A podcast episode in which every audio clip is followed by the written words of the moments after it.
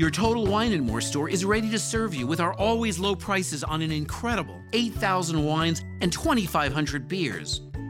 Want it today? Try our same day delivery or contactless curbside pickup at TotalWine.com. Whether you're grabbing your favorite beer or pouring a glass to enjoy an evening on the deck, Total Wine and More has you covered. Visit any of our 12 stores in Northern Virginia. Your Total Wine and More store is ready to serve you with our always low prices on an incredible 8,000 wines and 2,500 beers. Want it today? Try our same day delivery or contactless curbside pickup at TotalWine.com. Whether you're grabbing your favorite beer or pouring a glass to enjoy an evening on the deck, Total Wine and More has you covered. Visit any of our 12 stores in Northern Virginia. Welcome to the Indie Film Hustle Podcast, episode number 348. You can't climb the ladder of success with your hands in your pockets. Arnold Schwarzenegger. Broadcasting from the back alley in Hollywood, it's the Indie Film Hustle Podcast, where we show you how to survive and thrive as an indie filmmaker in the jungles of the film biz. And here's your host, Alex Ferrari. Welcome, my Indie Film Hustlers, to another episode of the Indie Film Hustle Podcast. I am your humble host, Alex Ferrari. Today's show is sponsored by Music Bed. As filmmakers, we're always looking for songs and music for our projects, but it's such a pain in the butt to license and go get music, and it's just been a nightmare. But Music Bed has changed all of that. You can download a single song, get unlimited music with a subscription, or even create a custom song or score from scratch. They already have over 20,000 songs, beautifully categorized, and their catalog is growing every single day. If you want to check it out, just go to indiefilmhustle.com forward slash music bed. And because you are Indie Film Hustle Tribe members, you get one month for free to try it out or 20% off a single song purchase. Just enter the promo code Indie Film Hustle. Today's show is also sponsored by Blackmagic Designs DaVinci Resolve. And as many of you have known over the years, DaVinci Resolve is my preferred editing software. I edited my first two features on it. I've edited multi-million dollar shows for legendary pictures as well as Hulu and many other projects. It is a workhorse and amazing. It is the only 8K editing software that also has world-class color grading, visual effects and audio post-production all in one software. And the best thing about it, you can download a copy of it for free.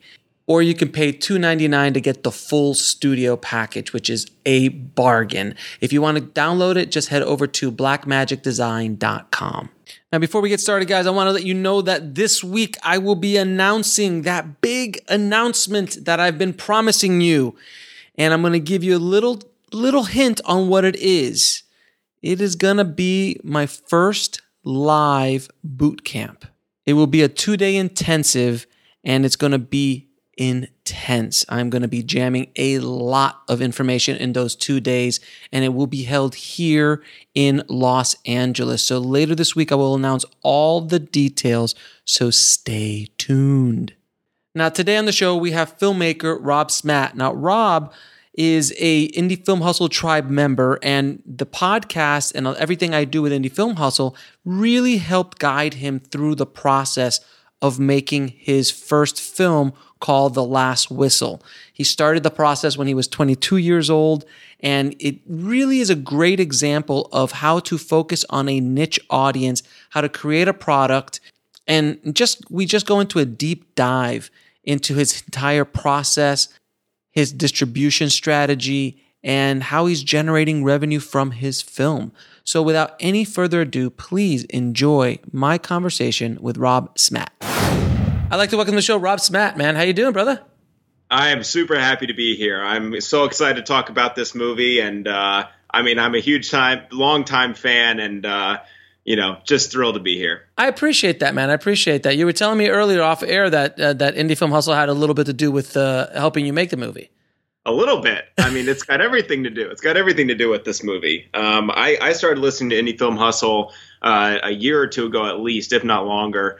And uh, and and every episode, it's just like there's something else that I hadn't heard before. There's something else I didn't learn in the film school track Mm-hmm. and uh, just just so specific to the kind of thing that I wanted to do. Mm-hmm. And this, I mean, just everything on this podcast was super, super helpful. So, you know, the stuff that I want to, you know, hopefully help everybody with today, I hope it's mm-hmm. going to be very specific. This is going to be indie film hustle, you know, veteran. You know, it's not just going to be how did you make your movie? It's like, let me tell you about the deal structure of X, Y, and Z. So I'll, you know, we'll have fun. I appreciate that, brother. So, all right. So, first question: How did you get into the film business? Good question. Um, I was, uh, you know, I've always been making movies. It's always been something that I've done. And uh, in high school, I got to that point where it was like, all right, am I gonna go into science, go into physics, or am, am I gonna uh, chase the arts? And I said, well, let's see where I get into. Let's see how colleges sort out. And I got into USC's film program, as as they call it, the Harvard of Film School, Mm-hmm. Harvard of Film Schools. Um, it's not, but you know, it's fun to Oh, think. I for a know. little- you know, you know. I, I've been there. yes, you have, you have. Uh, but you know, at that point, it, it was sort of that idea where it's like, okay, if if um, if, if they let me in, then I guess I'm on par at least. You know, I, I, I guess I'm close. And so at that point, I just said, you know what, this is something that I love, and I wanna I wanna take a shot at it. And so that was that was kind of how I you know started. And after four years of film school, and uh, you know, then spent a, a few months after, and then started on this movie right after that. And it's been about two years since then. what was the biggest thing you learned in film school, and was it worth it? That's two separate questions. Two separate questions. What, what I learned was it was it worth it? Um, so I, I thought I, I think I'll answer was it worth it first because I think the most interesting and worthwhile part of of the film school wasn't so much you know the classes or the facilities or the things that they kind of like to advertise. Um, it was the most valuable part for me was i grew up in texas. I, I you know spent 18 years of my life in texas. I you know or 15 i you know i started there i grew up there and especially you know 10 years ago uh, texas didn't really have a film industry besides austin. And you know I, I was up in fort worth and the dallas fort worth area. So there there wasn't a huge film education thing happening there. The internet you know I, I couldn't really stream youtube in my house so you know it wasn't happening. And so to be able to go to LA and just do a total immersion into Hollywood and, and the whole shebang was was hugely beneficial for me. And and the school did a good job of sort of, you know, conveying that and, you know, not giving it to me all at once and, you know, blowing my head up or whatever. Um, so I, I think that was the biggest value to film school, at least, was that, and and then the friends I made there, the connections. You know, I, that half the people on the Last Whistle uh, are USC people, um, and they're all you know early 20s. You know, they're not far out of school. They were the people I came up with. Um, and I think I think the biggest thing that I learned at the school was it it doesn't matter when it comes to movie making. It doesn't matter how smart you are. It doesn't matter how good of a writer you are or what the, your stats are. It's it's all about how hard you try. And and I think that that's something that indie film hustle is all about. But honestly, you, you can be in the Harvard of film schools and and the valedictorian is no better than than number 150 out of 150 but it's all who tries is who actually you know I, I i've been happy to work with for sure You mean who, who hustles? hustles That's right. go go back and just edit hustle into everything right It's all about exactly. who hustles yeah Now, uh, tell me about your film, Last The Last Whistle. Okay, so The Last Whistle is a uh, sports drama. It's very much in the vein of Friday Night Lights. Uh, we are doing day and date release. It's, uh, you know, of course, it's about 90 minutes. It's, you know, very, a very simple movie, but really tried to uh, make it exciting and really make it uh, up the production value as much as I could. Um, it's basically what happens to a coach after one of his players collapses during practice. And so it's a lot of the stuff that, that I feel like you hear about in the news from time to time, mm-hmm. where a football player or a soccer player or a cross country runner collapses. I mean, and then they don't know why it happened. Everyone's kind of hurt, you know, shattered by this, and it's super tragic. And so just you know, I, I played four years, five years of football. I played on a championship team in Texas, and um, going through that and seeing that happen at so many schools and so many different sports around the area, it was something that affected me. And so when it came to this first movie, I started to think, all right, you know, um, what what's something that's scary? What's what's a good hook? And and that was what jumped out at me. That's like this used to scare my pants off and still does, you know. So do what all the great filmmakers do and make a movie about it. Yeah, it is a pretty scary topic uh, in in general, and I've seen. You know, I remember when I was in high school and had to do with that. You know, they they work you, and I was in Florida, so they worked you, and the, the heat Oh, and everything. Man. A- And they think and they think that you know because they're 18, they're you know they could just keep going and going and going, but they are human. Yeah, yeah, and and there's there's a, there's all sorts of different aspects to it, and and you know I won't put the the cart before the horse here, but we we did one of our big marketing things that you know was totally self generated was let's get in with the Heart Association, let's let's work with some nonprofits that deal with this sort of Smart. thing, and so we've really tried to sort of you know cross collaborate on on those uh, sides of things to you know raise awareness about it and actually kind of add a social uh, commentary to the to the film. Yeah. So what I what I find fascinating about your movie and the way you made it, we're going to talk a little. We're going to get more into detail about it. Is that you you you were thinking about this as an entrepreneur. You were thinking about this as a holistic project in many different avenues, as opposed to just hey, I'm going to make some art. We're going to go do some stuff, and we'll see if we can make some money at the end of it. You were actually you really thought about this.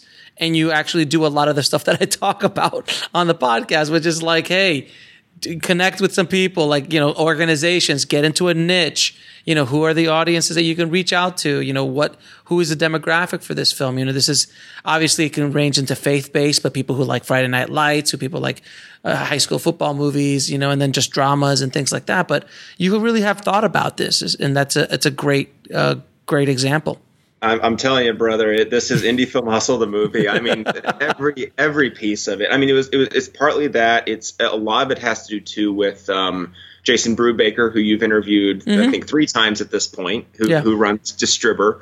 And uh, while we didn't end up going distribution through Distribber, Jason's a guy that I admire, and I've met at a couple different things. I did AFM for the first time and saw him there, and Sure. you know all, all the places that Jason pops up, I've made sure to go and, and find him and uh, it there there's it's the calculator thing that he talks about where it's like figure out how much you're going to make per sale figure out how many people need to buy the movie and go find those people. You know if you get 50 people to buy based on a news article go you know get 100 news articles wherever they are. You know you, you have to you got to make these numbers up because you're only going to get so much from the storefront uh, you know and, and that sort of thing. And so you know that's kind of what drove it alongside. It was just you know i, I gotta i, I want to get people through the door. I want to get a lot of people to see this movie.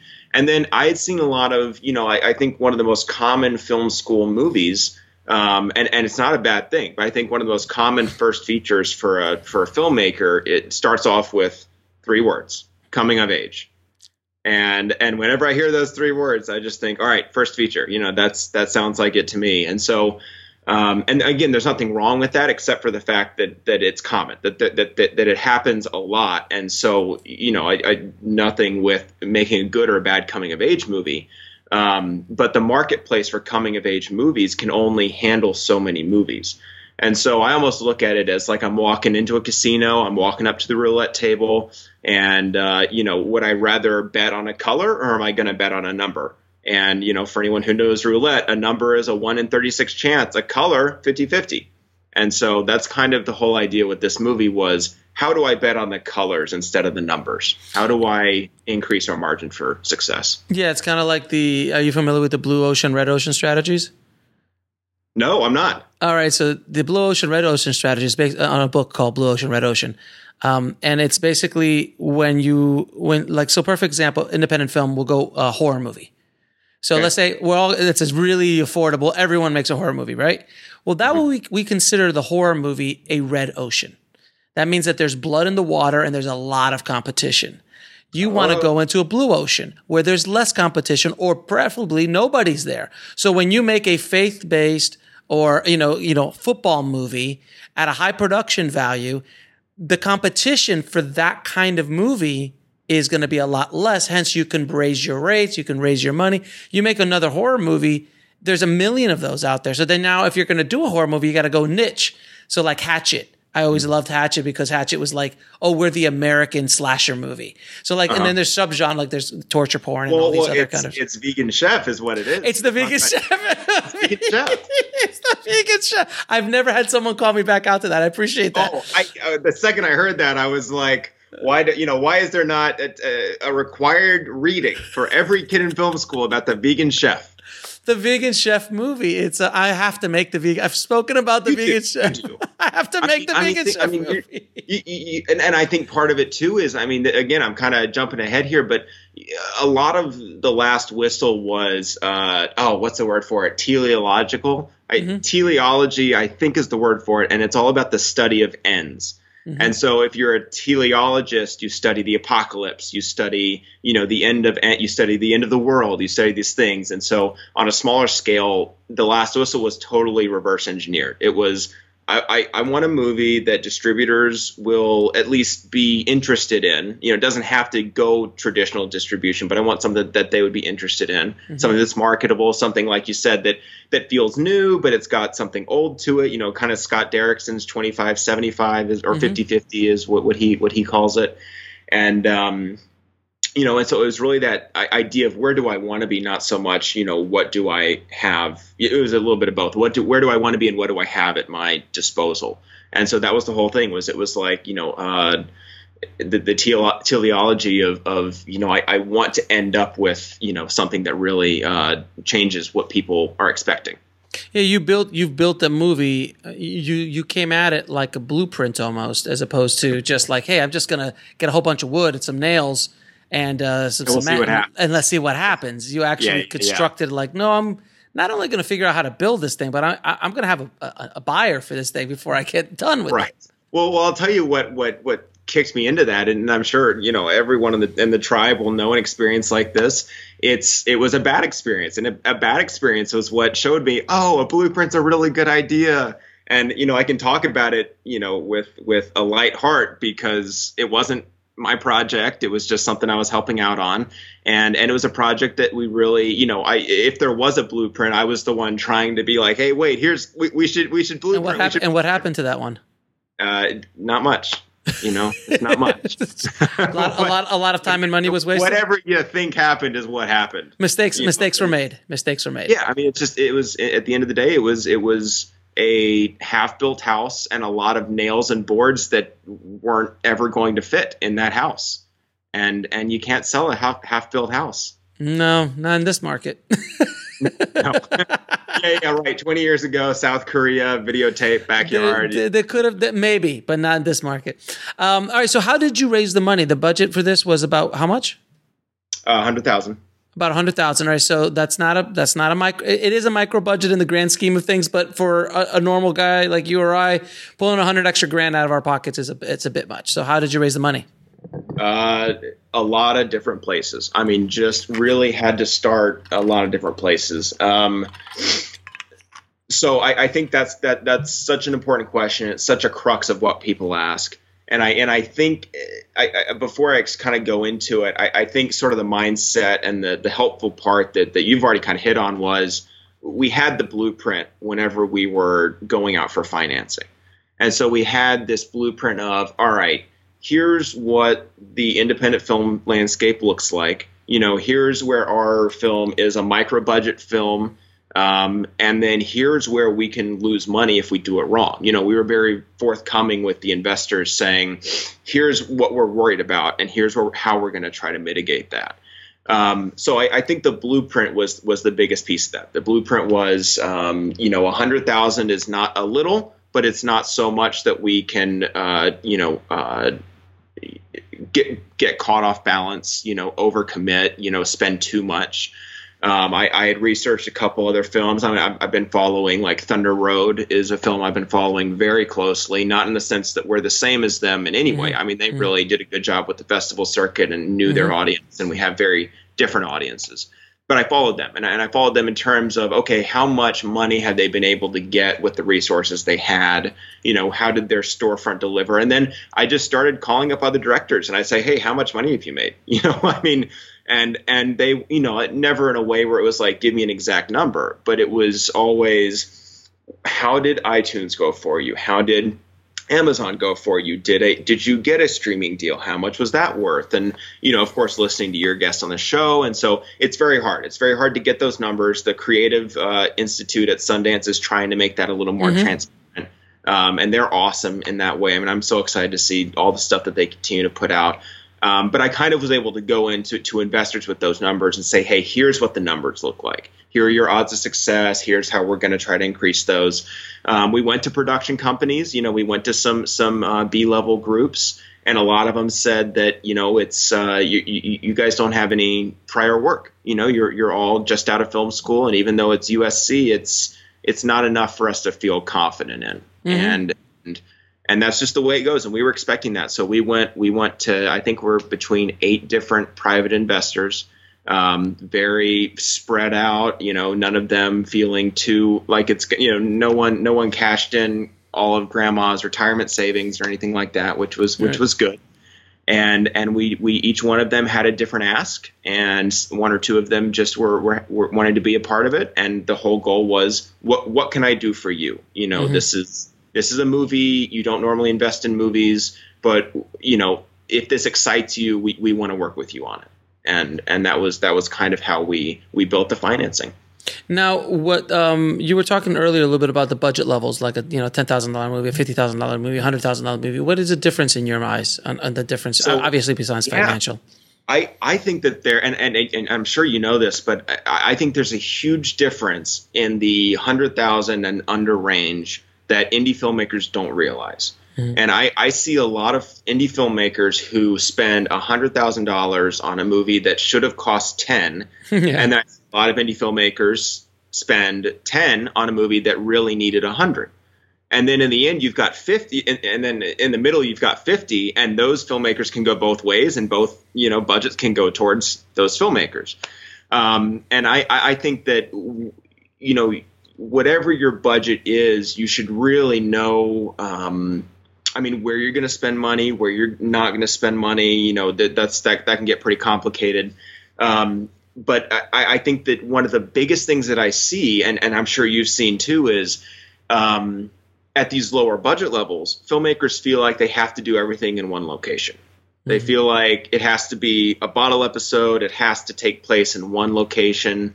Um, and I think you I think that you can really shoot yourself in the foot when you do that. Um, that was something I was really excited about with the Last Whistle. Was we we have you know 15 locations minimum in the film. I mean, it, this movie travels. You don't feel like you're in one place the whole time. And the fear always is, well, we've only got this amount of money, so we, we can't afford a company move. We can't afford the time it takes to go from one place to another. Um, but I think I think you increase the production value of your movie so much oh. if you can add some other locations in there. Yeah, and, with, that question. Yeah, and, and I think ten thousand is the only budget level where you can say, you know what, let's keep it in one place. You know, or or maybe if you're if you're in the hundred thousand, fifty thousand range, but it's an action movie and you're dealing with stunts or controlled, you know, explosives or something like that. Like, okay, I can see needing to stay in one location for something like that. Um, but the single location movie is, has, has, has been done so frequently that it, you can risk losing hundreds of thousands of dollars if you feel like that's the way you have to do it. Um, and so that's that's sort of the thing that I've seen is you know if, if you're gonna spend six digits on a movie, try not you know don't do it in one place unless you absolutely it's mandated by the script. I think is the way that I would put that. Yeah, I mean, and with my film, my last film on the corner of Ego and Desire, we did that for about three thousand, but it was it was done at yeah. the, at the Sundance Film Festival. But the thing was that there was tremendous amount of production value, and every five yeah. minutes we're moving. We're somewhere else. Yeah. We're moving here. So it actually had probably like 20 locations when it was all said and done. Yeah. So it added a tremendous amount of production value uh, to do well, that kind of film that's how we use. So, so, we shot. You know, kind of the next question is, you know, how'd you do it? How'd you, you know, get keep the production value low? We we shot at my high school. Uh, we, right. you know, I, I called them up. I said, hey, listen, I know there's a week where the students aren't in class and it's not a holiday or anything like that. Can we? Do you mind if we shoot there as long as we've got our, you know, location insurance, pay the security guards overtime, that sort of thing? And they were super awesome. They were super awesome, inviting, and and it it kind of played into okay I know how many families are at this high school who would watch this movie, so here's another audience that we can use. And um, this this high school was awesome because it gave us everything from offices to the football field to the locker wow. room, and it kind of turned into this mini, you know, uh, not the soundstage, but it turned like like a studio lot in a way. And mm-hmm. so we would have what you know a quote unquote company move, but we were moving from building A to, to building B. Sure. And but you still feel like it's a whole new place as long as you you know hide it with production design essentially. Yeah, that's the same thing happened with us. We were just constantly moving to different locations throughout the whole piece, and it, it was literally a block away or literally you Yeah. know next door. But it seems like boom, it's like this entire new world, uh, and that's the key. I think I've done that with a bunch of my movies where I've I've been in one location, but I can probably get twenty looks, twenty scenes Yes. that are completely distinctive. And makes it feel much larger than it is, but it really was just like let's just walk down the hall, and it's like a completely new world. So yeah, that's a, that's great. And anytime you can get a location like a high school, which you have complete control over, you can create a ton of production value because there is a ton of production value there. Mhm. Without it's, and it's all about you know just just make the I, I think the hardest part is you know don't do it in la i think that's when it comes don't do to challenging locations. Uh, they will you know they'll ask for your checkbook minute one when you're in la Oh, but but if, if you're outside of la and you've got a personal connection somehow and and you you not only say you're not going to damage anything but you actually do it you know i Mhm. think that that's another thing too where it's like you need to re- you know you need to know everyone on your crew and you need to make sure that while yes you as the director or producer or writer will respect the space that your Right. gaffer will respect the space and you're not going to something with a C stand and you know and and that was that was you know I was the last one on set every day cleaning up you know water bottles Absolutely. clean- and and everyone was like well we're coming back first thing in the morning and they're not going to be here overnight so who cares and I was like I care God forbid the person that you know let us use this room comes comes to find all these water bottles everywhere like I want them to I want them to like us when we leave so, in other words, you weren't wearing your ascot and your monocle uh, with a blowhorn as a director? What, well, I, I put the monocle in my front pocket, and then Okay. I cleaned up the water, you know, and then I put it. Then you, then you put it back out, and then the ascot's there all the time, generally, just because it's. yeah, it, well, I mean, you, you can clean sweat with it. It's it's the ascot is multifunction. That's It works genius. very well with the Hawaiian shirt too, which Yes, is you know I've never seen. always wear it. I've never seen an ascot with a Hawaiian shirt that I have not seen yet. now, how did you get your talent? You have a, you have a fairly uh, you know great great cast.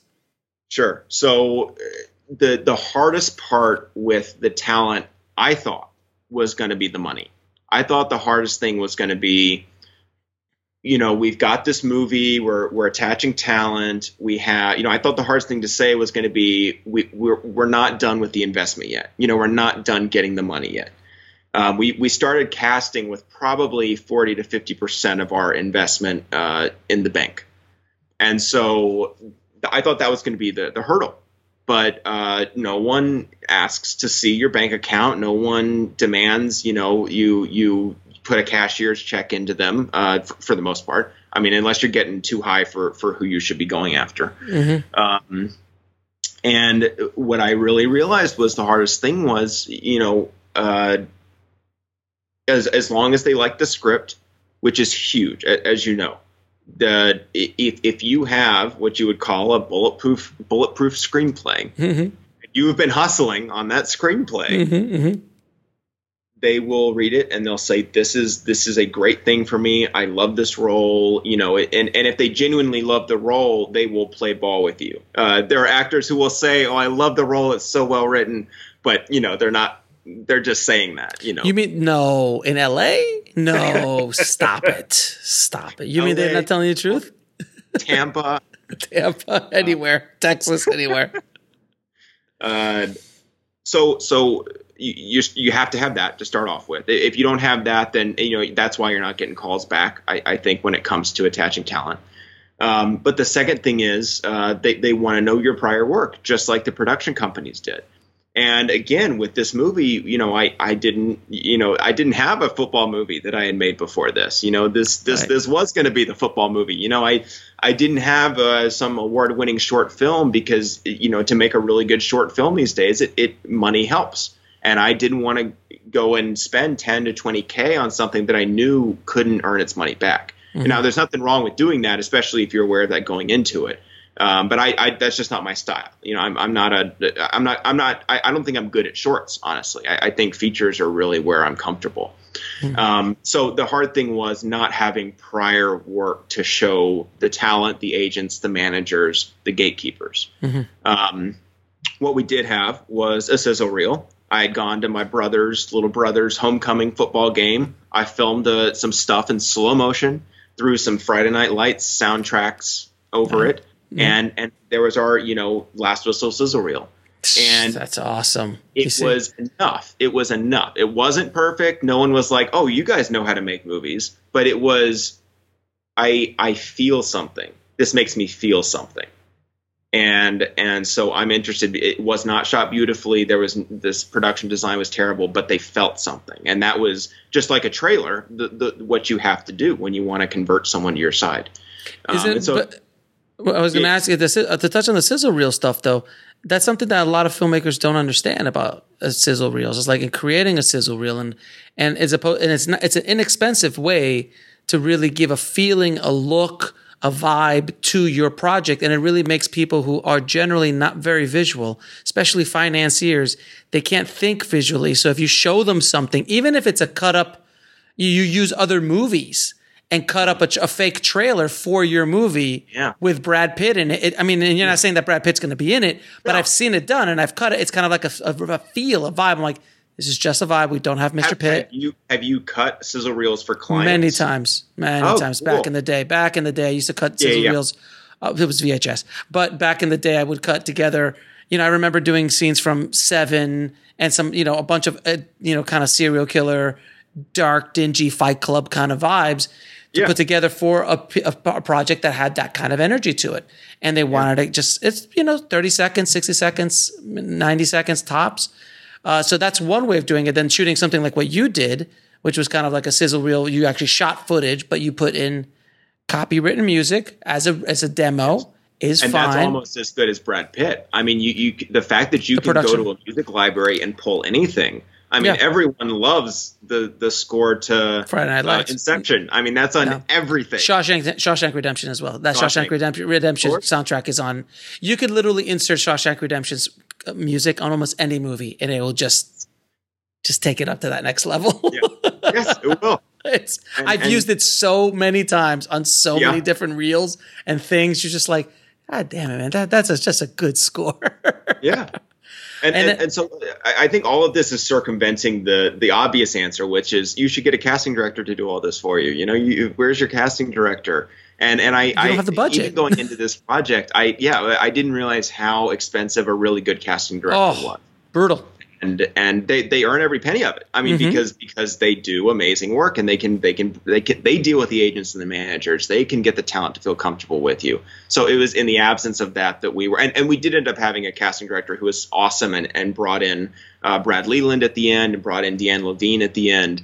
Uh, but they were they they worked more locally, and then they helped us go for our for our lead, which we still didn't have at that point. So so in, I'm talking more about when we we started by attaching Jim O'Heir, who we all know as Jerry from Parks and Rec, and and I had been keeping up with Jim and his career since Parks and Rec because like him, like Aubrey Plaza, like uh, a lot of the actors in The Office too, you know, I'd watched those ensemble shows for so long and and had really been able to figure out which members of the ensemble had this amazing like star-studded talent. And i'm almost bummed that aubrey plaza's blown up in the way that she has because i, I knew she was there. But luckily you know uh, jim wasn't you know his schedule wasn't full like hers was. And so we, st- we, we started with jim and we, we sort of packaged it like you would at an agency. We started with i started with my friends who i knew were kind of on the cusp of you know tv stardom then they talked to their friends. We brought in some of our executive producers, Eric and Sainty, are fantastic, and they have hit that TV stardom and then movie stardom, and they're so they had friends that they were able to go to, and so it was those personal connections, and then showing who we had cast already laid a really nice groundwork when it came to casting folks without a casting director and without prior work. You know, it's funny. Uh, just to go back on the sizzle reel, do you know what Robert Rodriguez did for El Mariachi? No, All right, so when when he was when he was pin, pimping out El Mariachi around town, he had his short film Bedhead on a VHS. Then he had cut a trailer for Mariachi. But what he did was he took the soundtrack of another trailer because that, in those days they didn't they, it wasn't uh, they didn't do a lot of dialogue. It was just all music and Roger Ebert gives it five, four, yeah, two thumbs up, that, that kind of stuff. Action packed all the way, says Ro- you know Peter Travers from Rolling Stone. Wait, don't forget the zooms. You have like Right. the zoom to the face, right? Right. Yeah. So he just took that soundtrack and edited his movie off the soundtrack. So when someone saw it, they were like, "Well, this looks like a real movie." It was it was pretty it was pretty genius. It's things that I used to do back in the day when I was doing my demo reels, but he took it to another place with his feature. But yeah, Well, sizzle reels are very powerful. the funny the funny thing that you mentioned, uh, Double R, uh, Robert Rodriguez did the Rebel Without a Crew competition on El Rey. Yes, yes, And yes, I- yes. You had uh, you had uh, Two. uh, I, I've had uh, I've had one. Alejandro, and then I've I've met with Josh. I was on his podcast, and now I'm, I'm going to have him on my podcast in the next few months. So I I loved that show. I watched every episode. I, I did too. It's the best one. It's the best one of all of those shows. It's it yeah it, it definitely because because Greenlight is is just you know the Greenlight's got its own stuff. Hey man, I was in I was in season two. I was in Cool. season- I was in season two of Project cool. Greenlight. Five seconds opening credits. Very nice. I so when it came to so anyway, uh, Rebel Without a Crew, the TV show was you know most people say their first feature was a genis was genocided by uh, the Robert, book, yeah. but you know the Rebel Without a Crew, the TV show was what made me go and write the last whistle. And so I initially wrote this as a seven thousand dollar feature Could about. you do this for you know, seven grand? That must have been, well, been you- impossible.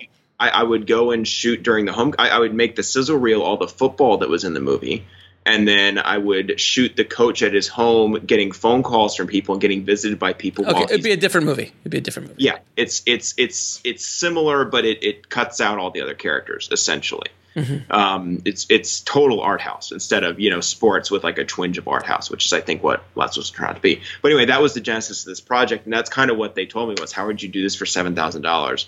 And I was like, you don't know me, like just give me a shot, just give me a shot.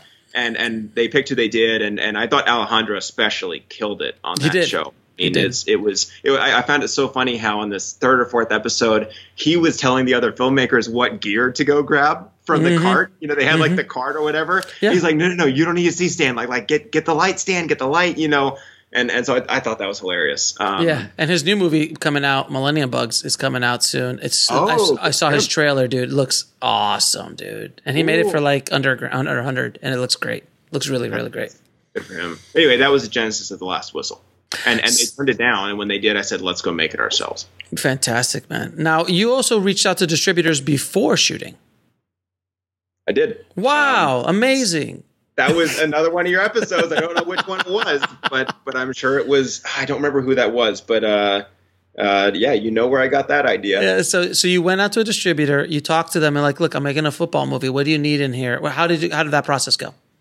Uh, just just like casting, more difficult than than I expected. Um, it it was kind of crazy how how few distributors would email me back, and who how few of them would actually reply to someone who's essentially a future customer. You know, someone who's going to go and do all the legwork for them. You know, I mean, um, I was I was kind of shocked that the, these very middle level distribution companies were not paying me the time of day to just pick up the phone for ten Sho- minutes. shocking. you know?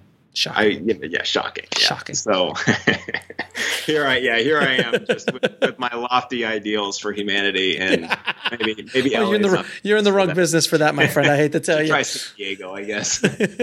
um, But you got a few that called you back. Eventually, yeah. So so eventually, uh, Josh Spector at Gravitas at the time Mm-hmm. uh, said, I, I, "I'll give you ten minutes. You know, as long as y- you're not trying to sell me the movie. You know, I go through the usual channels for that." And I was like, "No, no, no. It's not like we don't we don't need pre-sales. We don't need this stuff. Just you know, ten minutes is, is perfect." And Josh was nice enough to pick up the phone and tell me, "You know what? Just you're doing football. Make sure it's got a ton of football, especially in the first five minutes." Um, make sure that your key art and your on-set photography is excellent. Um, we need a lot of options when it comes to art. Um, he said, you know, make sure that you've got very high production value enough to where you can cut a really good trailer with. Um, and and he just talked about, you know, the the the make sure that if you have a lot of football, the football is forefront. If you end up getting a big actor, that they are front and center. Um, but I think the main question I went into Josh with was I said, here's our budget, and we and we're not sure if we're going to get a big actor. Can we make it work? And he said, if it's football, you you can make it work. If it's not, it won't. You know, a drama that's made for 100k, I don't think will make its money back. No. Um, and I, I'm paraphrasing that those aren't his, ex- No. you know, his opinions or beliefs or anything that has to do with uh, where he is now, which is uh, vertical entertainment. Um, but that was that was the gist of kind of what he he told me and his publicly available knowledge. And and, and eventually he he phoned me back, he emailed me back about five or six months later and said, "Hey, did you guys finish the movie? You know, I we, Vertical would love to take a look at it." And at that point, that's where the, the ball started rolling, and he ended up being our our uh, uh, acquisitions. He, he he acquired us. So Isn't, it- isn't it funny? So, so you mean to tell me? Cause I just I got to lay this out for everybody listening. yeah, yeah. So you mean to tell me that you call up a distributor and go, "Hey, I just want ten minutes of your time. I, I'm I'm thinking about making. oh, we're going to go make this movie. I would love to hear your thoughts on what we need to make this movie sellable and marketable for you, and, and with your wealth of experience and years of experience, and then." You st- he stated he was impressed enough with you that he re- he went, uh, called you back or emailed you back five or six months later and said, "Hey, whatever happened to that football movie? I'm over at this new place, and why don't you come over here?" And then that turns into your distribution deal. yeah, Pretty pretty, pretty much it. Shocking, shocking, shocking. It's amazing what happens when you actually just do this kind of stuff. Like it, it's it's one thing. Look, I I preach about this stuff every day, all the time, but Yeah. it's just very few people who want to do the legwork. And because if not, this is what would have happened. You would have made your movie, and what? You would have then tried to make your movie, and then you would have started calling everybody, and then you would have gotten all sorts of horrible deals if anyone would have called you back, and it's and you would just like you would be rolling the dice. You would be betting on the number, not on the color, basically. Exactly. You're Yeah. trying to stack the odds against uh, uh, for you as much as you can against the house. As, And, as and I think there's an interesting thing when it comes to film festivals. I think this is a good point to throw. yeah, I was that gonna. That was my next Yeah. question. um, the so my thesis going into this movie, you know, I did have some the, some theses going into this movie. I said I, I think you know I, I think this will work. I think this will work. I think this will work. Here's the evidence, and then let's test it out. Let's do the scientific, you know, uh, the scientific process with it. And so my thesis going into this was film festivals have way too much uh, bearing on on the sellability of a film. People put way too much weight on a festival. because of because of the 90s because, of the 90s because of the 90s that's when they did. they actually did have power. You know sundance you won sundance you got a you got that check from harvey Oh, yeah, I know he's not a cool name to say right now, but you got that name. You got Miramax to show up, and you don't want. You, I would. I would cash that check if you if you get a check from Harvey now. I would make sure that doesn't bounce because I don't. I don't exactly. But back then, I mean, in- there, there was a probably around a six or seven year period that that's, that festivals were powerful, you know, and some still are, of course. I mean, you win Toronto, you win Cannes, you win, you know, maybe Tribeca or you win South by. Th- that does bring in certain amounts, but that's such a small, small amount of well, films. and so my thing was, okay, we're a Texas film. Should we try? Should we wait That's until March to go South- for South by? Right. and and in the end we, we didn't apply to south by we didn't apply to sundance i wanted to keep it grassroots i wanted to go where i knew the numbers were where i knew that we had the 50-50 odds instead of the 1 in 36 and so we debuted at the lone star film festival in fort worth where we filmed it and we had a huge opening night crowd lots of local press. And and what we did there was we started our, our audience. I mean you know we, we started building our audience there. And and we got to do that in november instead of march.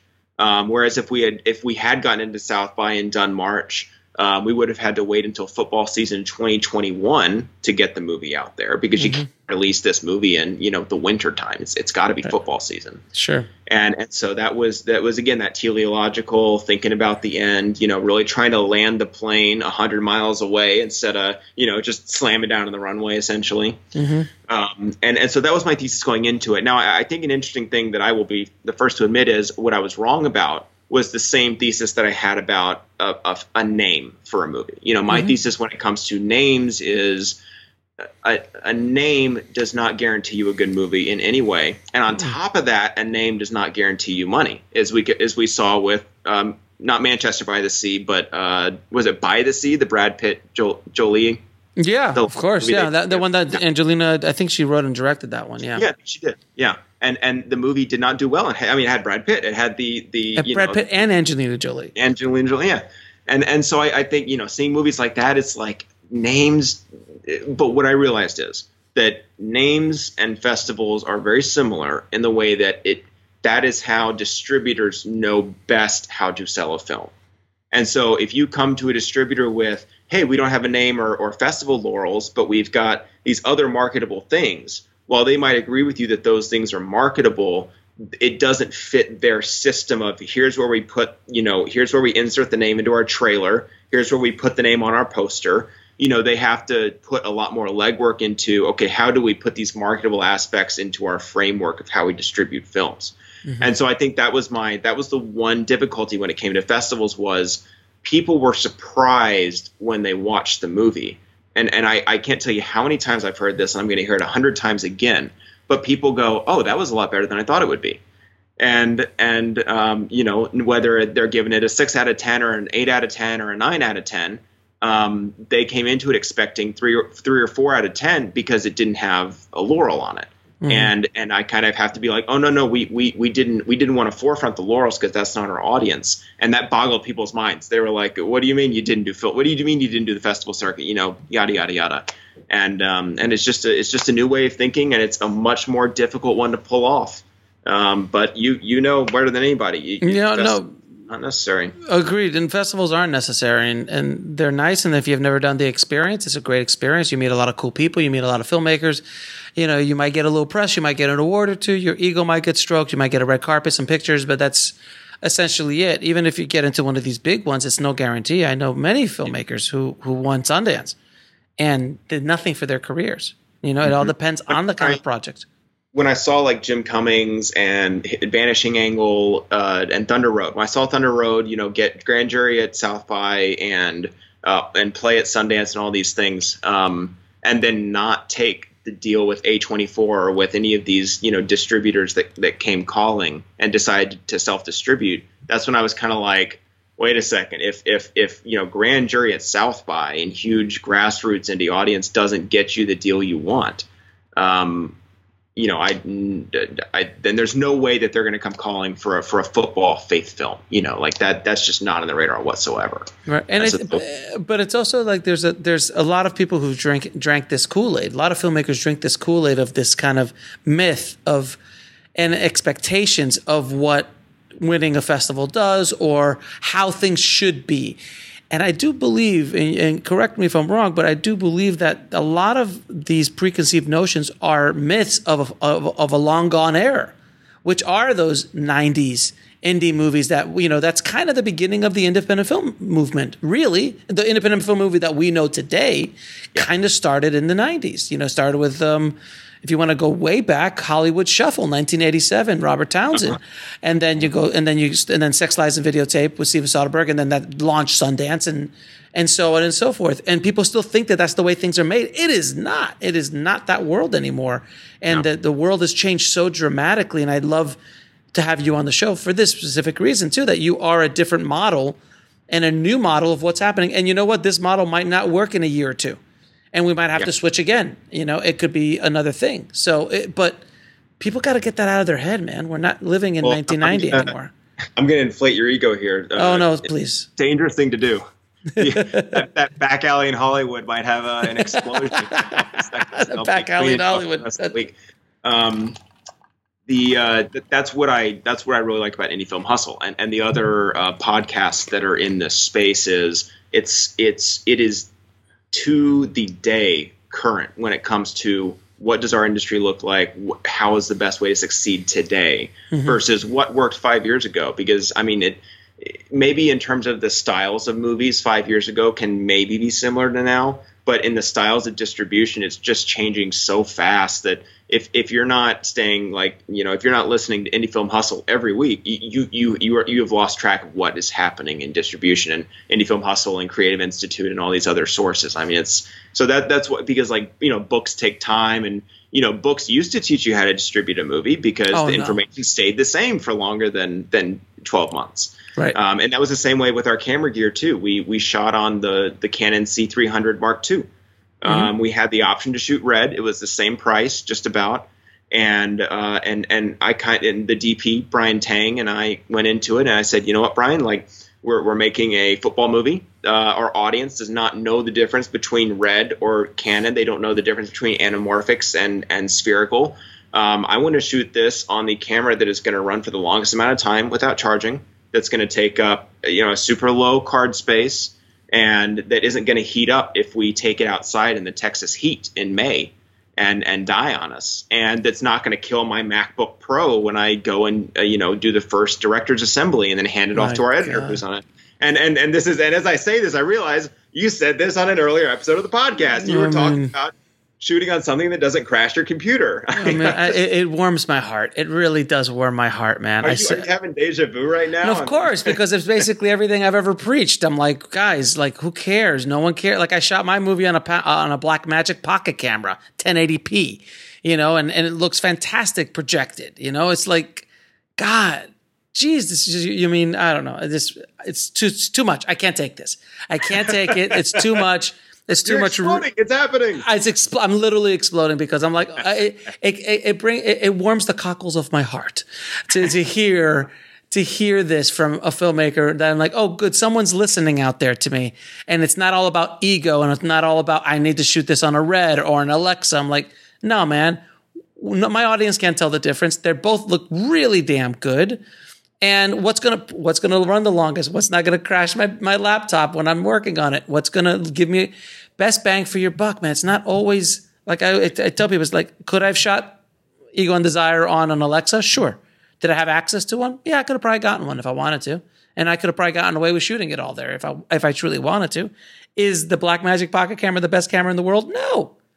But does it work? And it does it do exactly what I needed to do for that specific project? Absolutely and and that's that's something that I that I uh, you know really I, I have even got a, an, an image for it, and it's sort of the audience's threshold of quality, and it's don't think about what your cinephile friends know about film. That they're they're going to see the lens flare, they're going to see the the Yep. piece of production design that's messed up. Yep. Think about mom and pop. Think about Uncle Joe. What are what will they notice and not notice? And I'll tell you what they notice is bad directing, bad writing sound. uh, and and bad sound. Bad sound. And so and and so I think the you know the the the hard thing to accept here is if if you as a filmmaker are focusing too much on Red versus Alexa, and this is something I see on uh, that Facebook group, movie set memes all the time. If you're focusing so much on Red versus Alexa, uh, maybe it's because you don't know enough about what you should be focusing on to to focus on that instead. And Yeah. so again, it's it's go take a class, get be be a better director, be a better writer to it to the point where you don't feel like because I had this I had this face. I mean, so so strongly for such a long time. It was I don't know how to make this any better, so maybe I can make it look better. And Yes. as a director, that's not what you're there to do. You are there to make what's on screen better. Your cinematographer will make it look amazing. if you hire a, a good a good one, absolutely. Well, well, I I did. Brian, Yes. no, it looks great. It looks great. I have to say, it looks great. Thanks, thanks. Now, what was the distribution deal structure that you set up here? Because I'm really curious to see what kind of deal you got. And, and you said you would be more than willing to share this with the tribe. So, so I'll, yeah, I'll share all of the publicly available, you know, info just so I'm not, you know, stepping on any toes. Um, we're doing, uh, we, we've done a, uh, a day and date release. Um, so we we blasted in ten theaters. Um, That uh, cost us some money up front, or the, the distributor at least put some money up front for that. And what it allowed us to do was to debut in the in theaters now folder, to debut it at a slightly higher premium price than elsewhere. Um, it, it helps us with airlines and with later windowing and, and international sales and things like that to show that you know the distributor had enough confidence in the film to invest early in it and that that's kind of in you know it's kind of in a similar way where it's like oh you didn't have a star but they put it in theaters so so it must be worth something. You know they they spent money on it so it must be worth something. Um, so the day and date release is kind of the way that the the distribution was structured. Um, we're working on a very standard distribution deal. There's there's a there's a distribution cut up front and then there's a um, there's a recoupment of expenses and then there's uh, the our take after that. The expenses have been capped.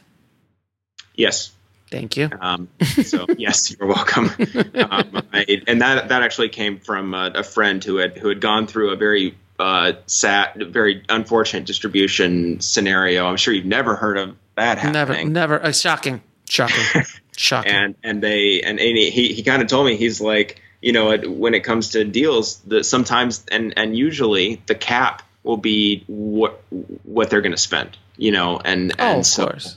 And and so I kind of went into it knowing that, and and and you know, I we're, we're still waiting for, and, and I mean, I I, I do, I, I've been very pleased with how they've distributed, and I think they've done a great job, and so I, I'm I'm actually not in the school where I'm like, oh, they're totally going to screw us over, and I'm and I and I'm thrilled to be there. I'm I'm thrilled that that we, that I think we found a good one. You know, I think we. We, we did we definitely didn't find a bad one. And and when I get all the numbers, I'll be sure to come back to you or you know go to the Creative Institute and, and share as much as uh, the distributor's comfortable with me sharing because I think in a world with so many bad distributors, it's worth you know really praising the good ones and praising the ones that do do good work. Uh, because because you want them to be in high demand and and um, and I definitely want that for ours if that's the way that it that it turns out. But Awesome. And then and then also uh, you've gotten a, a streaming service deal as well. You got one of the big streaming service deals uh, got got picked up by one of them as well.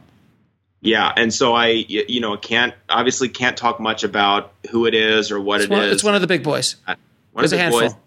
Um, uh, what we what we noticed was, or what what I what another one of the blueprint aspects that I that I looked at with this movie is, um, I was on an airplane, uh, as many of us are from time to time, and I started to look at what was in their content library and they had the the film festival winners. They had you know the the big hollywood movies. They had this and that. And then i go glink glink glink glink glink glink glink glink go all the way down to the bottom. And they've got sports. And there's one sports movie.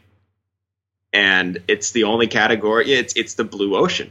And it's like oh my god. They have you know like name a sports movie that came out this year uh free solo you know it's kind of like That's pretty much it. I mean, I don't. There's not. Yeah. that's all that's on iTunes right now, you know, and well, RIP, RIP iTunes, but uh, yeah, and, and so and so I, I just I, I saw that blue ocean, and and I said, and and so then I went to the streaming sites after that, and I started to look up, okay, who's been selling to these streaming sites, who's buying what, and then the most important thing for me was. Is there a big, you know, sports property that's recently left or taken a better deal with a different streaming site? um, because what they like to do is if they can't have James Bond, they'll put the Man from Uncle front and center. That way, if you if they have a customer that says, "I love spy movies, I want to go, I want to go see James Bond," they can be like, "No, no, no, wait, stay with us, watch Man from Uncle," you know. And, and I'm not even sure if that's on a streaming site, but if I was running one, that that would be what I would put up to get to keep people to stay. Um, Well, so and that's that- what Netflix. That's what Netflix does when you like search a specific like Marvel movie. They'll put all the other Marvel movies that they might have access to, but it might not be the one that you're looking for. Right. And so, yeah, whether it's Netflix, whether it's Hulu, whether it's Yeah. Crackle, whether it's any of them, it's it's they they they yearn. It, it's sort of that that industry that used to exist of the mockbusters of you know the ones where it was it Oh, was still- oh, Charlie still- Devils and Oh, was it? I just saw. I just saw now like uh the Adventures of the Aladdin Mysteries or something like that. Like it literally just came out like a week ago. I'm like, oh Yeah. yeah. There's that company. I forgot what they do, but they just that's all they do. It's just whatever Well- the big Hollywood movie is, they'll pop it out. it used to be very easy because you'd go to Blockbuster and maybe Blockbuster didn't have the sleeve for Avengers and they didn't have the sleeve for Avengers of Aladdin. You send Uncle Joe to Blockbuster, he brings home Avengers of Aladdin and you don't watch it, but they've already made their money. Yep. And and so it, that used to be that's where it started, and then of course now it, it it's in full effect because you can design a poster that looks exactly like. I mean, to be fair, the Aladdin, there's that meme. The Aladdin poster looks just like the Force Awakens poster. I mean, you know, the blue and the red and Oh yeah, it was I thought Thor like when the Avengers like Thor Ragnarok came out, they just came out with a Thor movie and it's just Thor Adventures or something like that, and Yeah. it's Yeah, yeah. because Thor you can say Thor is Thor. It's Yes, yeah. Not- he- no he's- trademark he's on Thor. uh, There's uh, there's no trademark. Yeah, there's no trademark there. So so I I think that was I was looking for I was trying to look for a blue ocean in a in a streaming site. so smart. and and uh, and and I think that I think that that was definitely the major one of the major reasons behind why the one that picked us did. Um, and and you know, uh, I'll take this time to say too, please go find Last Whistle on iTunes. Please go find us on uh, you know Amazon or Xbox or you know Google wherever Play, you can wherever, find yeah, us right yeah. now. Because because we really need the, the, the tribe. We, we desperately need the tribe because we, we got to get those numbers up. It's it's all about the algorithm. It's all about you know mm-hmm. getting word out about the movie and and that that helps us. So we you know i, I don't know when that the whole streaming thing is going to come to fruition. So please don't don't hold out for that. Please go check the movie out. Just rent it for you know whether it's three bucks or five bucks or whatever it is you know mm-hmm. rent it I will I will send you a dollar, two dollars, whatever you need to feel better about your, your purchase. But uh, but we but we really need the tribe to help us out right now. It's that's that's huge. Yeah. Now, how did you get the word out on the film, or how are you getting the word out on the film?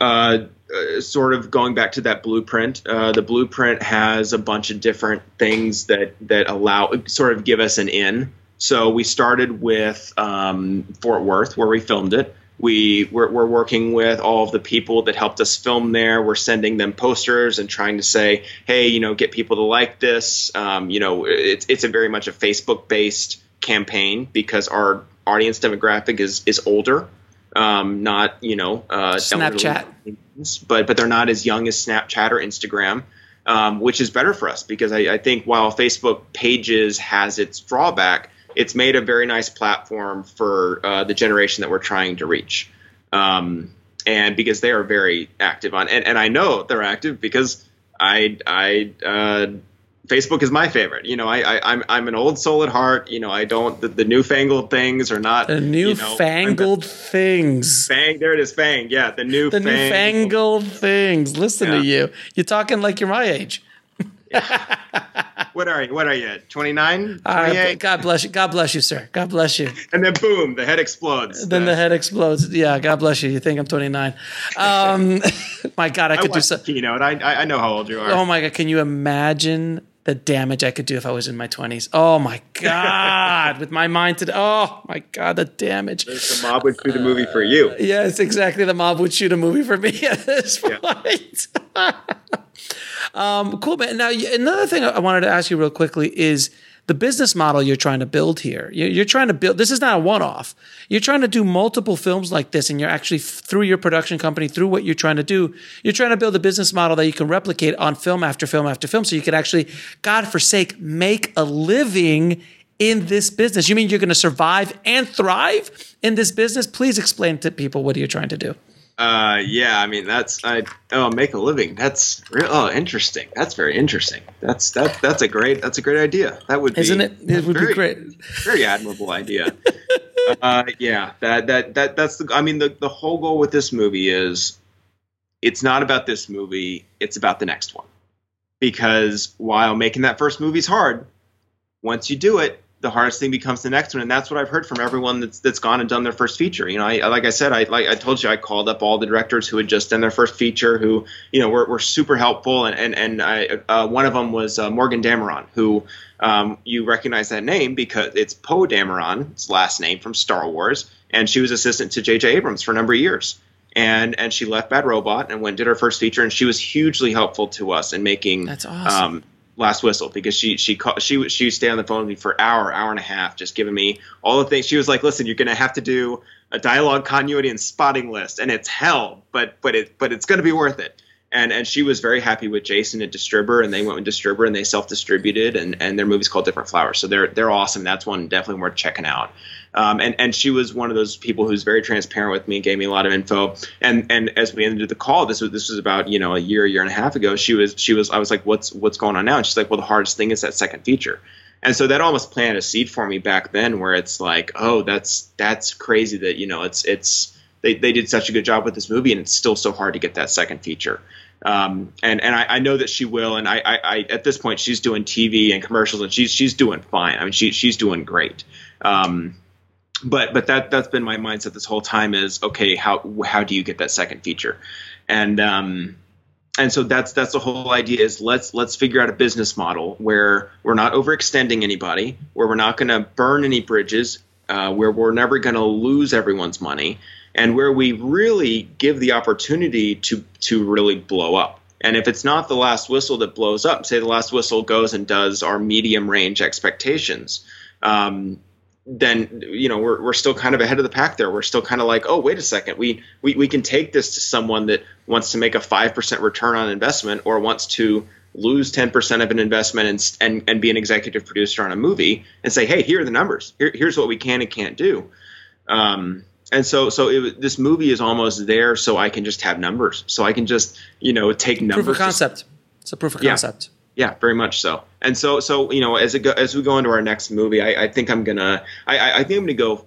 I wasn't sure if I was gonna do this. Uh, I, I, don't know if it's where I'll be, you know, three months from now. Um, but I think for the next film, I want to do what we did with Last Whistle in the faith realm. Um, I, I, think that uh, Last Whistle is very much a football movie with a very heavy uh, art house uh, structure to it. Uh, even though you wouldn't really know that, you know, you wouldn't think about that going into it, basically. Um, but it's I really tried to bring some very uh, classic filmmaking style into this mm-hmm. movie, and and I, I I think it's totally all under the surface. I don't think anyone really notices it, but I think that just like Kubrick did with 2001: A Space Odyssey, where he brought sci-fi from this sort of like B movie realm into oh, adults can watch science fiction. Mm-hmm. Um, I, I, think I'd like to, and I think it's been done before a few times, but I think I'd like to bring that to the faith film uh, perspective because it's it, it's a realm where I feel comfortable telling an investor we we've got a, a an audience here, a worldwide audience that is worth this amount of money every year. And if we carve out this niche, then I think we can spend this much on the movie, you know, and just totally reverse engineer it that way, um, and just work my way up in terms of budget level sizes until you know I, I've either had one do a great job or I've worked my way up enough to where you know maybe I don't have to produce my own stuff anymore and I can kind of you know uh, go be a director somewhere or go be a writer somewhere and and you know produce whatever I want. to That's that, that that's kind of the game plan. The so, dream, the dream, the dream, the dream. Now uh, you wrote a book as well. I did. Uh, I, you know, I, I knew I, would gotten so many uh, questions that were so similar so many times um, while making the movie, uh, and and you know, one of the most common, of course, which is how did you raise the money and that sort of thing.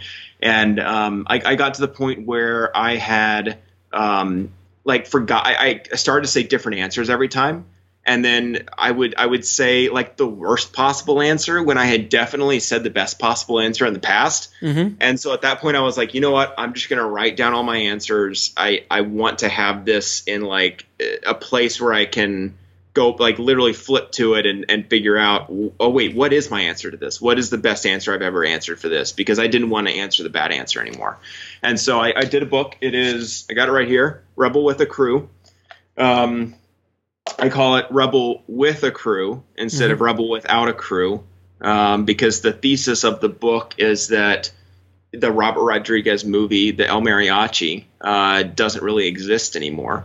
Um, in a, in a way that, that, built way. A, a, career. Um, his model, his model was very specific to him. Very much so. And and it's it's what you've talked about, where it's like, yeah, they're the for every you know Kevin Smith and for every Robert Rodriguez, there's you know X number of people that did the same thing and, you know, didn't have that person show up at their screening and yada, yada, yada. Um, uh, but but the, the, the thesis with Rebel with a crew is that if you've got a group of people around you, mm-hmm. um, a bunch of you know, if ten Robert Rodriguez's get in a room, that they can do, they, they can achieve that. You know, whether it's ten, whether it's five, whether it's two. Um, my thesis is is the idea that the quality of, of films has gotten so good that you need help if you want to compete at the at the minimal level. Mm-hmm. And and whether that's you know it, actors or, or a sound person or whatever it is, um, that's that's the idea of having that crew. And that was the whole idea with uh, just upping the production value with Last Whistle. You know, Last Whistle wouldn't have been possible if we didn't have amazing cinematography, amazing sound, amazing acting. Um, Location. My, my locations. My brother's helping me wrangle extras. Uh, a whole city of people coming out for one night to be a crowd at, at, at a football game.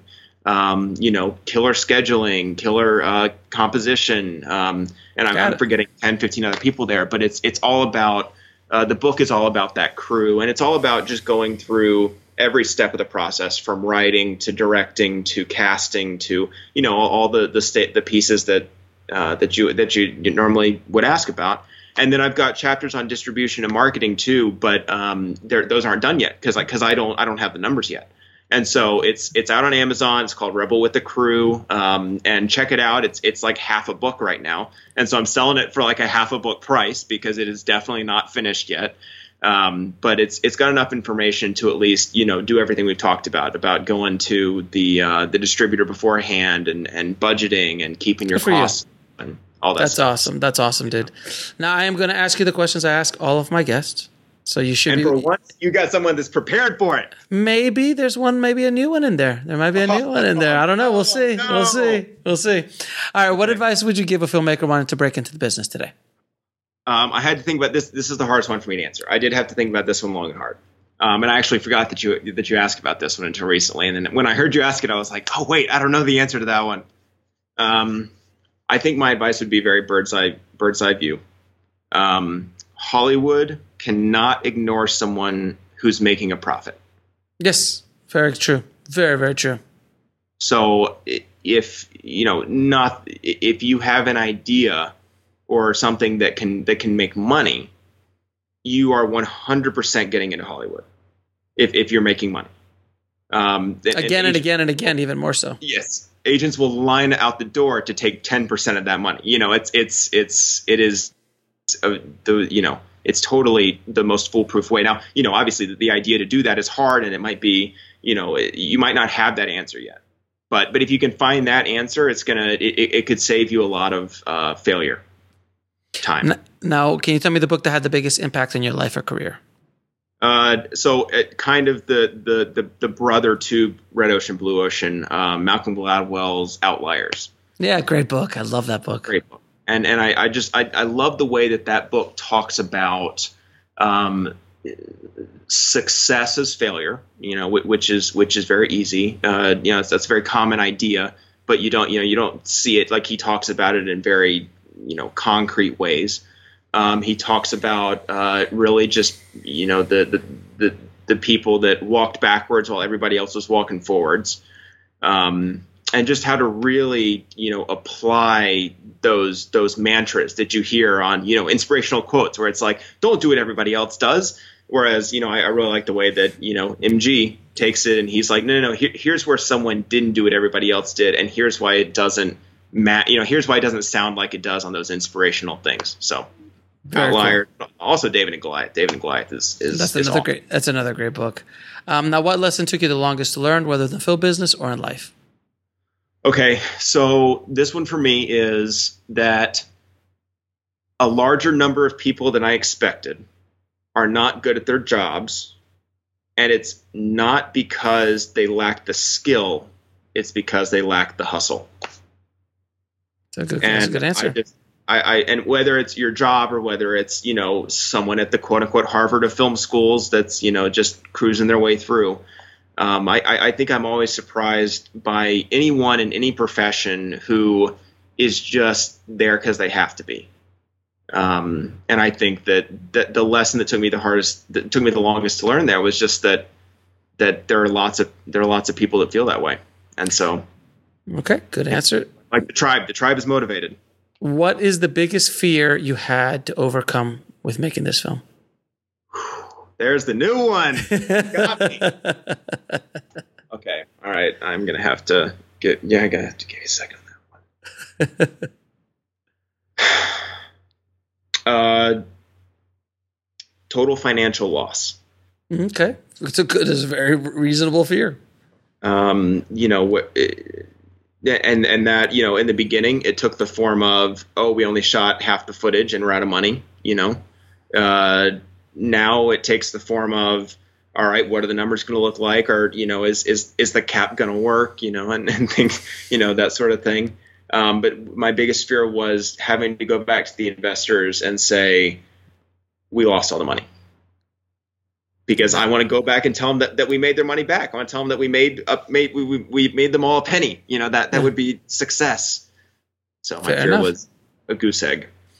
Three of your favorite films of all time, sir. Uh, Star Wars, mm-hmm. um, A New Hope, as as I you know came up knowing it. Um, mm-hmm. and and A New Hope wasn't my favorite Star War. Uh, but it became that when I saw the the making of Star Wars the documentary, and I saw just what what a trial it was oh, for George, for Gary, and for all those people, you know, going through that the desert and all that. So Star Wars became my favorite movie because it was just such a challenge for them to uh, to make. Okay. Um, so I guess uh, number two would be Indiana Jones and the Last Crusade. I see a theme growing. Go ahead. Yes. And then the third one would be uh, Back to the Future Part Three. Yep, it was all all all Spielberg, all Spielberg touched in one yeah. way, shape, or It's was part three you like the best. Yeah, and I got flack for that in film school. really, part three, interesting. Because I actually part three is probably my second. My first, I love number one, I love number three, and then I love number two, the last. Yeah. And number two is just congenitive tissue that you need to get to three, uh, and has its own fun parts about it. But Three is actually really fun. I love I, I- love three. So I, I think three. I, so I love westerns. Them- that's- And- yeah, yeah. I think, but as a kid, you know, growing up, and I was the oldest child, and so they tried to shelter me the most. Uh, you know, I got three little brothers; they're maniacs. Shout out to them, big help on the movie. But they're three little brothers; they're maniacs. But I was the shelter one. I was the one where they were like, you know, we, we need to make sure he's not getting no violence, no drugs, no, you know. And to be fair, I, I haven't given into the drugs. Like I'm, you know, I'm I, I'm drug free right now. But but the you know, But the I night, want- but the night is young, sir. The night is young. Go ahead. thank you, thank you. I'm gonna have mom tune out right now. Thank you. but the uh, so so I, I think that I've just got this part of me that just loves the old west. And when it comes to showing, you know, an eight year old a western, you can't do that. but dad will always want to show an eight year old Back to the Future. Oh yeah. And so I think Back to the Future Part Three was my first Western, and that's why it's my favorite. Is because you know this pastiche of of years of spaghetti westerns was actually my first one. And by the time I saw a Clint Eastwood film, you know, in my teens, I was like, "Oh, the iron on his chest, I got it. Okay, I, I see what this is. He's making a reference." exactly. You you you uh, I guess reverse engineered the western for yourself. It's the name of the game. And now, where can people find uh, you and your work? Sure, uh, sure. I'm uh, my handle for all my social media is Mad Smatter. Um, that was a nickname that somebody came up for me in high school. Uh, so, um, but if, if you just Google Rob Smat, there's only one of me. I'm not smart. Um, that's that's the tag. There it is. Now now you'll never forget that. Right. There's only one of me, and then uh, the last whistle is available on all all digital platforms. Uh, you know, whatever's easiest for you, go check it out. Please give us a click, what, even if it's just a little rent. Um, it a little rental means the world to us, and um, and uh, and just yeah, check me out. I'm I'm everywhere, and, and hopefully I'll keep going after this. You are a unique snowflake, sir, as all of us are. As All a right. millennial, as a millennial, A disenfran- as a disenfranchised millennial, you I are. say I know. Rob, man, it's been an absolute pleasure having you on your show, man. Thank you for dropping some serious knowledge bombs on the tribe today, man. Thanks so much. You got it. Thank you, Rob, for coming on the show and paying it forward and sharing what you have learned on your filmmaking journey. I truly, truly appreciate it. If you want links to his movie, The Last Whistle, or want to get in contact with Rob, please head over to the show notes at indiefilmhustle.com forward slash 348. And also want to give you guys another update. I have finally finished writing my new book, Rise of the Film Entrepreneur. It is now in the hands of my book editor, and we hopefully will be releasing it sometime late October, if not early November. So, right now on Amazon, it says October 8th. That will change, but I can't tell you how proud I am of this book. It is a nuclear bomb going off in the film business. That's what I really hope it will be for anybody reading this book. I hope it begins and starts the movement of changing the way filmmakers think about making their movies, how to become more entrepreneurial, and how to create a real business around your art form. So if you do want to get a pre-order of the book, head over to www.filmbizbook.com. That's film B I Z book.com. Sign up for early access. And I hope you guys really find some value in it. It is something I'm extremely, extremely proud of. And as I promised before, I will be asking you almost every episode to please share this show with five of your filmmaking friends, five people that you think that will find value in what I do here at the podcast, the websites, or any of the other companies, Filmtrepreneur, Bulletproof Screenwriting, whichever you think they can find value of, share it with five of your friends so we can spread this information and this message to as many filmmakers and screenwriters as humanly possible. Thank you guys again so much for listening. I hope I've been of value to you today on your filmmaking journey. As always, keep that hustle going, keep that dream alive, and I'll talk to you soon. Thanks for listening to the Indie Film Hustle podcast at indiefilmhustle.com. That's I N D I E F I L M H U S T L E.com. Your Total Wine and More store is ready to serve you with our always low prices on an incredible 8,000 wines and 2,500 beers. Want it today? Try our same day delivery or contactless curbside pickup at TotalWine.com. Whether you're grabbing your favorite beer or pouring a glass to enjoy an evening on the deck, Total Wine and More has you covered. Visit any of our 12 stores in Northern Virginia. Your Total Wine and More store is ready to serve you with our always low prices on an incredible 8,000 wines and 2,500 beers. Want it today? Try our same day delivery or contactless curbside pickup at TotalWine.com. Whether you're grabbing your favorite beer or pouring a glass to enjoy an evening on the deck, Total Wine and More has you covered. Visit any of our 12 stores in Northern Virginia